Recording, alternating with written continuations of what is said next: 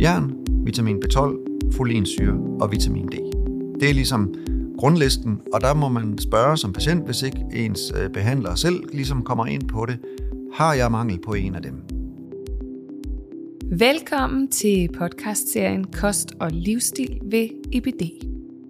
Her sætter vi fokus på, hvilken betydning kost og livsstil spiller, når man lever med sygdommen IBD. Vi har Christian Lodberg Vass med i studiet. Han er overlæge på afdelingen for lever, mave og tarmsygdomme på Aarhus Universitets Hospital og klinisk lektor ved Institut for Klinisk Medicin på Aarhus Universitet. Christian står også bag en lang række forskningsartikler om blandt andet tarmsygdomme, kost og vitaminer, og gennem øh, de her fire afsnit i podcasten, der hjælper han os med at skille fordomme fra fakta og gøre os alle sammen klogere på, hvorfor kosten spiller så stor en rolle, når man har IBD. Velkommen til dig, Christian. Tak for det.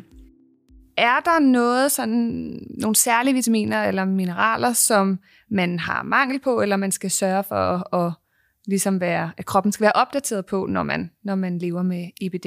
Det er der, og man kan godt have sådan en lille checkliste. Når vi snakker generelt om kost, så er det vigtigt at få dækket sit proteinbehov. Vi har vores muskler, dem skal vi bruge til at bevæge os med og trække vejret med, og de skal vedligeholdes, og vi skal træne dem, men vi skal også øh, supplere dem med det, de har brug for, og det er primært protein. Fra grøntsager, der er det for eksempel øh, fuldkornsprodukter, havregryn, og det er ærter og bønner og forskellige former for, for altså grøntsagsproteiner. Grøntsagsproteinerne, de er lidt sværere at omsætte, og derfor har vi ofte brug for, at, at vores primære proteinkilde, det er æg og mælk og kød, altså dyreprodukter. Mm. Så, så almindeligvis dækker vi vores proteinbehov med, med øh, æg og kød, og så noget planteprotein også. Og det betyder for eksempel, hvis man lever hovedsageligt plantebaseret, så har man en udfordring med simpelthen at få dækket sit proteinbehov. Og hvad kan det have betydning for for eksempel IBD? Ja, hvis man ikke får nok af nogle bestemte protein, øh, strukturer, så begynder kroppen at danne for lidt muskelvæv. Og så kan man tabe sig i vægt, og det kan der være gode grunde til, hvis man gerne vil tabe sig, hvis man for eksempel gerne vil tabe fedtvæv, men de fleste de vil være kede af at tabe muskelvæv, fordi når man taber muskelvæv, så taber man muskelmasse, og det vil sige, at man taber muskelfunktion. Så protein er ligesom øh, punkt nummer et, øh, og det, det er det, vi tænker på som almindelig mad. Inden i maden er der jo så vitaminer og mineraler, og dem skal vi have dækket. Og der er en lille liste. Side 1 på listen, det er fire ord. Det ene er jern. Det er det vigtigste mineral, som man kan komme til at mangle, når man har kron eller colitis. Nummer to, det er vitamin B12, som man kan mangle, fordi man har betændelse, men man kan også mangle, hvis man er blevet opereret. Så er der folinsyre, det er også et B-vitamin, som er sådan et lille vandopløseligt vitamin, der hurtigt forsvinder ud af kroppen, hvis ikke man får det dækket med kosten. Og så er det vitamin D. Vitamin D danner vi ved at være ude i solen, men vi bor jo relativt højt i Danmark, rent jordklodemæssigt, så vi har ikke så meget solskin, og det vil sige, at alle danskere er i risiko for at udvikle mangel på vitamin D, hvis ikke vi får det nok via fede fisk, er det i, eller via solskin. Og øhm, det, der desværre er ved kron og colitis, det er, at det at vitamin D-mangel også kan forværre forløbet af, af kron eller colitis. Og det vil sige, at vi vil gerne have, at man har et højt indhold af vitamin D i blodet. Så jern, vitamin B12, folinsyre og vitamin D. Det er ligesom grundlisten, og der må man spørge som patient, hvis ikke ens øh, behandler selv ligesom kommer ind på det, har jeg mangel på en af dem?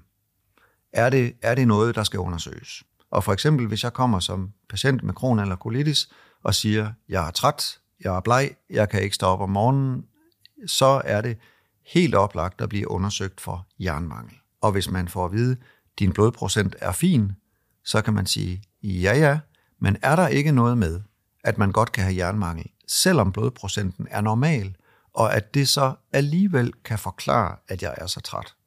Og så vil behandleren sige, nå jo. Så måler vi jerndepoterne.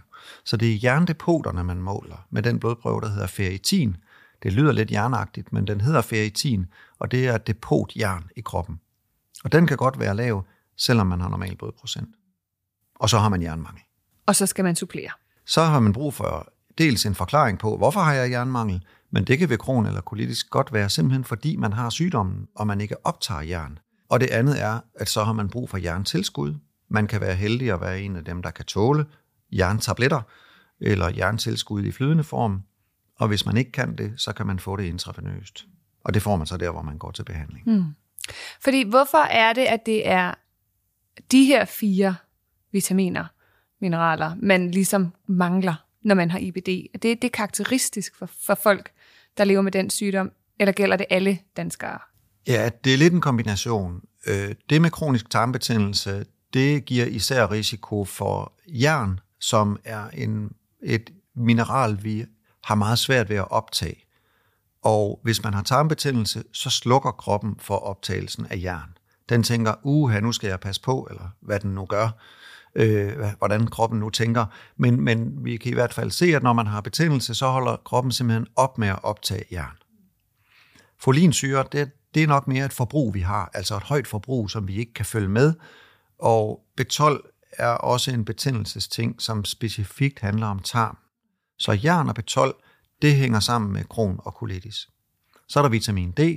Det har vi alle sammen risiko for at få mangel på. Det kan så være et særligt problem, når man har kron eller colitis, fordi det også har det med betændelsen at gøre, at vitamin D er antiinflammatorisk. Og så er der også det, at nogen med kron eller colitis har fået binyrbarkhormon. Det giver risiko for udvikling af knogleskørhed, og knogleskørhed, det kommer også af vitamin D-mangel. Så hvis man har kron eller colitis, bor i Danmark, har fået binyrbarkhormon, så har man tre ting, der øger risikoen for, at vitamin D-mangel kan opstå, og at det kan blive til et problem. Og problemet, det kan så være knogle, knogleskørhed.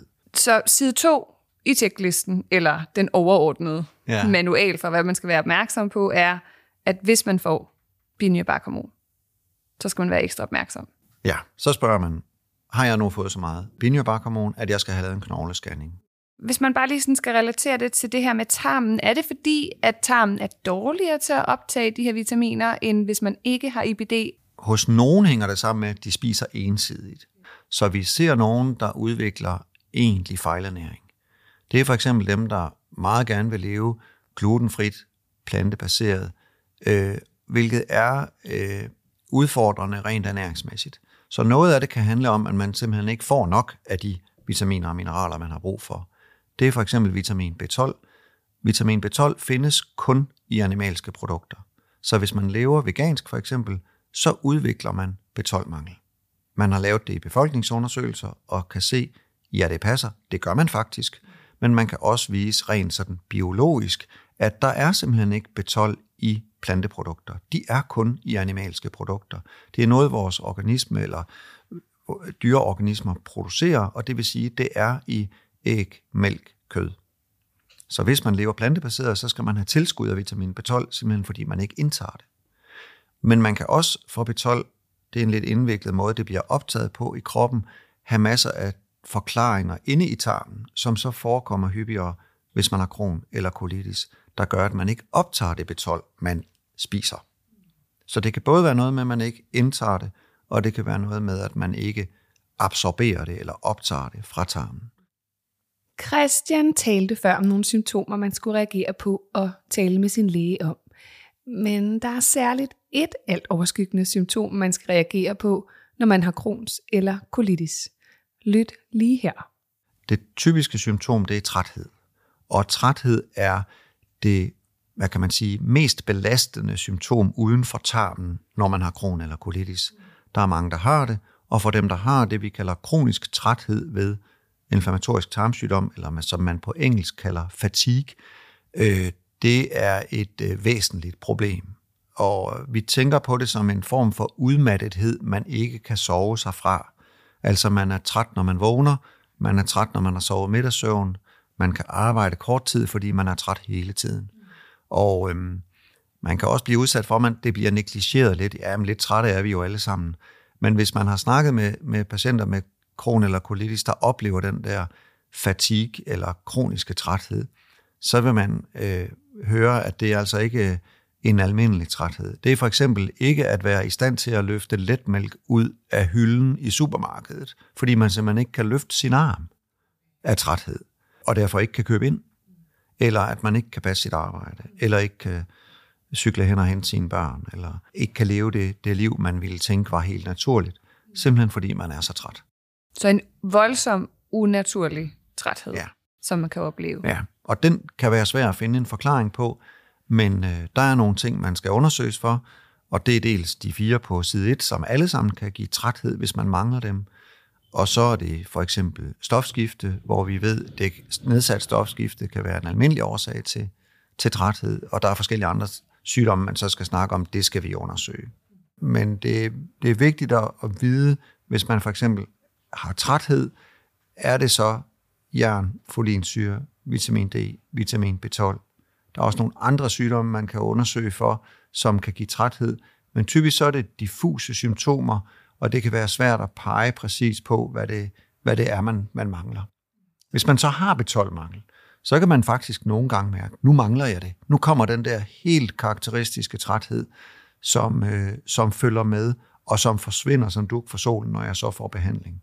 Så, så hvis man kender fornemmelsen, så er det lidt noget andet. Men hvis man forfra ikke har lært sproget, som, som kroppen taler til en, så kan det være svært at, at forstå, hvad det er, den siger. Og hvor lang tid, Christian, skal man have oplevet det her? Fordi vi kender jo alle sammen det, at så har vi en, en dag eller to, hvor vi er lidt ekstra udmattet ovenpå, hvis man har, hvis man har udført et stykke arbejde, eller at der er et eller andet, eller man bare sover dårligt. Men hvor lang tid taler vi om, at man skal opleve den her øh, alt overskyggende træthed?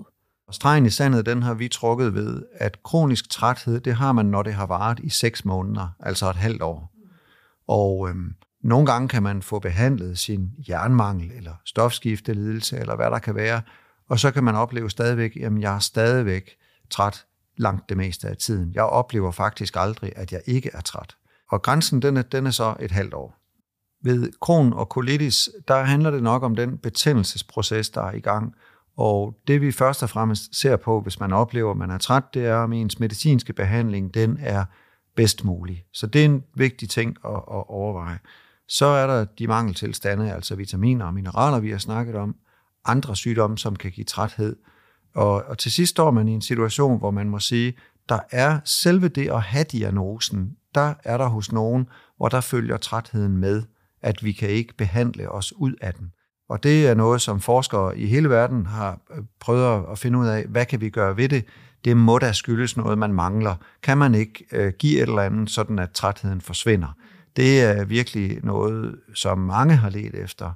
Og der har vi heldigvis også øh, på vores afdeling i Aarhus været heldige, at en af mine sygeplejerske kolleger fik en rigtig god idé, eller læste om en god idé og tænkte, det her, det lyder simpelthen for skørt, men hvis det passer, så kan vi altså gøre noget godt for, for de her trætte patienter med kron eller colitis. Det er jo voldsomt spændende. Kan du sige lidt om, hvad det handlede om, Christian? Ja, og inden vi giver mikrofonen til Christian, så kommer vi med en lille advarsel. For nu bliver det her afsnit altså en anelse nørdet. Det kommer til at handle om et specifikt vitamin og et helt særligt studie, som Christian og en række af hans danske kolleger har været med i. Så spids ørerne og se, om du kan følge med fra ende til anden. Ja, vi bevæger os ind i forskning, altså det at få generel viden ud af en god idé. Og øhm, når vi har patienter, der er trætte og har gennemgået øh, jern, folinsyre, B12, vitamin D, hvad vi ellers kan få øje på, dækker de deres proteinbehov, sover de nok om natten, øh, er deres øh, behandling af deres tarmsygdom fornuftig, så sidder vi tilbage med, øh, alt er sådan set i orden, jeg er bare så træt. Øh, og så leder man efter gode idéer, fordi det er jævnligt, at vi oplever patienter, der sådan set bare siger, hvis du kan løse min træthed, så bliver jeg lykkelig, og det er egentlig det eneste, jeg kunne tænke mig at spørge dig om. Men så var sygeplejerske læst en, en, en skør italiensk kollega, der havde, der havde øh, givet ultrahøjdosis vitamin B1, det der hedder tiamin, til patienter, der var trætte, og havde set, at de kom så fantastisk. Og øh, vi kender godt sådan nogle øh, studier eller historier af, af mirakelmedicin, og, øhm, og det findes i alle mulige afskygninger, og, og, øhm, og vi tænkte, ja ja, det er da meget godt. Men det, det så alligevel temmelig øh, påfaldende ud, og, og vi tænkte, jamen tænk, hvis det passer. Tænk, hvis det virkelig er sådan, at hvis man at hvis man øh, får en enkel vitaminbehandling med et vitamin, vi kender rigtig godt, vi ved vitamin B1, det er et af de mest flygtige vitaminer, det kan forsvinde ud af kroppen, hvis man holder op med at spise, så forsvinder det i løbet af en uges tid. Vi bruger relativt meget af det. Det er vigtigt i alle vores øh, celleprocesser inde i kroppen. Så det er sådan set ikke øh, umuligt at forestille sig, at, øh, at det kunne have noget med energiniveau at gøre. Og, øh, og det var sådan lidt, jamen, jamen skal vi ikke lave sådan et forsøg? Så, så laver vi et rigtigt videnskabeligt forsøg, hvor vi øh, får fremstillet tabletter med tiamin, som det hedder, og tabletter uden tiamin, og så laver vi et dobbeltblindet lodtrækningsforsøg, hvor vi øh, udsætter halvdelen af de trætte patienter med kron eller colitis for øh, placebo, og halvdelen for tiamin. Så simpelthen B1-vitamin ja. i en høj dosis, og så tester man det, ja. hvordan det virkede. Vi ved, at øh, den almindelige daglige anbefaling af tiaminindtag, det er 30 mg per dag og det dækker man i den almindelige kost. Hvis man køber tiamin, hvor man nu køber sine vitaminpiller, så er der 300 mg i en tablet, altså 10 gange den almindelige dosis. Og i de doser, vi brugte, der var der helt op til, alt efter køn og alder, helt op til 1800 mg per dag. Og, øh, og det vil sige meget høj dosis. Og man kunne jo godt forestille sig, at det gav bivirkninger. Vi ville ikke vide, hvad vi skulle, hvad vi skulle øh, kigge efter, så vi spurgte alle patienterne, der deltog i forsøget, og holdt øje med, hvad sker der. Og bizart nok, så havde vi havde en bivirkning. Det var, at der var en patient, der ikke kunne sove, og det var, fordi hun tog dem om aftenen. Og det synes vi var meget opløftende, at øh, hvis det er det værste, der kan ske, så vil enhver træt IBD-patient sige, den tager jeg. Så, øh, så de skal tage dem om morgenen. Og hvor mange var med i det forsøg? Vi ville finde 40 patienter med kron eller colitis, som var trætte i en grad, så vi tænkte, vi kunne gøre en forskel på dem. Og så fandt vi 20 patienter, der ikke var trætte, som en slags kontrolpersoner. Men det, der var den vigtigste kontrol, det var, at vi hos de patienter, der var trætte, altså de 40, der trak de lod imellem at skulle have tiamin, altså vitamin B1, i høj dosis i fire uger, eller de skulle have placebo i fire uger. Det vi så også gjorde i det forsøg, det var, at vi lavede sådan en overkrydsning, sådan at da de fire uger var gået, og vi lod der gå yderligere fire uger til, at det ligesom kunne udvaskes og effekten kunne forsvinde, så byttede vi rundt, sådan at dem, der havde fået tiamin i første runde, de fik placebo i anden runde, og dem, der havde fået placebo i første runde, de fik tiamin i anden runde. Alle kendte effekten af tiamin, og alle kendte effekten af placebo, og, øhm, og så kunne vi så vurdere, hvordan var effekten på trætheden af placebobehandling. Det er jo, placebo er jo en god behandling. Men det vi gerne ville vide, det var selvfølgelig, hvordan var effekten på træthed af højdosis tiamin. Og hvad viste det så? Det vi kunne se, det var, at der var nogle af patienterne, der fik det markant bedre. Det kom efter cirka en uge, og så holdt det forsøgsperioden ud. Og øhm, så det var meget tydeligt, at der var nogle af patienterne, hvis tilværelse forandrede sig helt markant. Deres træthed forsvandt simpelthen.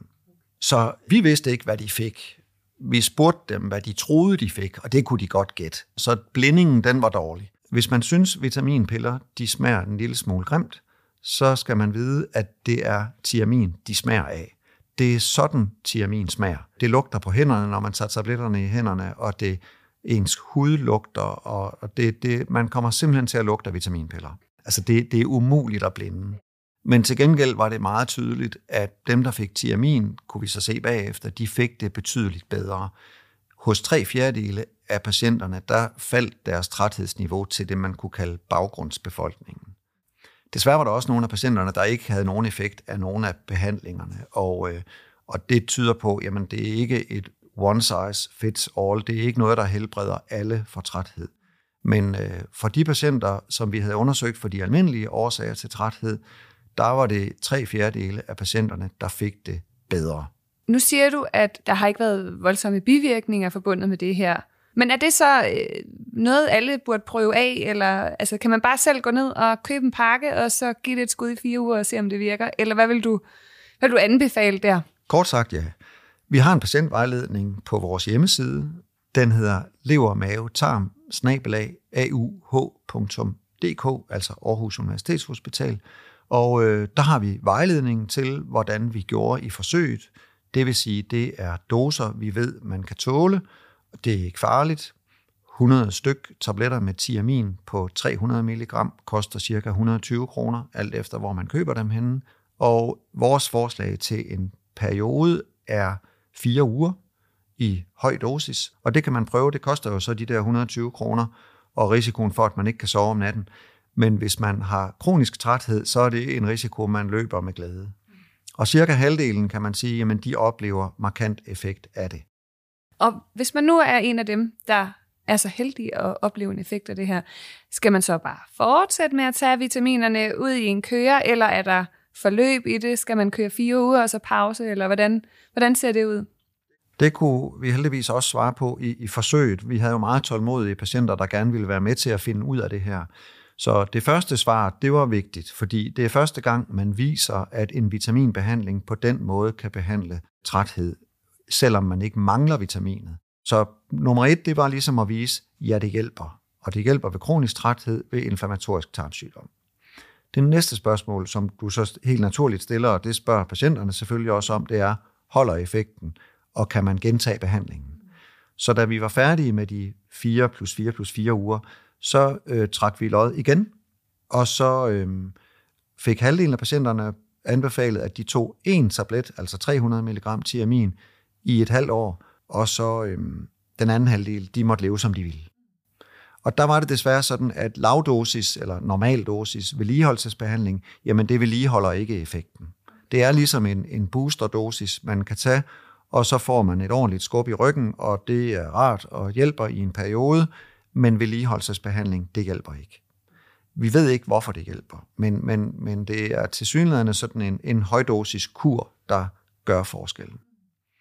Så fulgte vi patienterne yderligere, uden at, at gøre noget, eller sige noget om, hvad de, vi synes, de skulle gøre, og så spurgte vi dem, da der var gået et år, hvordan har du så haft det i den forgangne periode? Og øh, der var der påfaldende mange af patienterne, der så selv havde købt en ny kur, fordi det er jo almindelig håndkøbsvitamin, som man bare kan gå ned og købe, og, og de oplevede så, en stor del af dem, at de igen havde effekt af en ny kur. Så dem, der oplever, at der er effekt af tiamin, de gør typisk det, at de tager sådan en kur på fire uger, en eller to gange om året.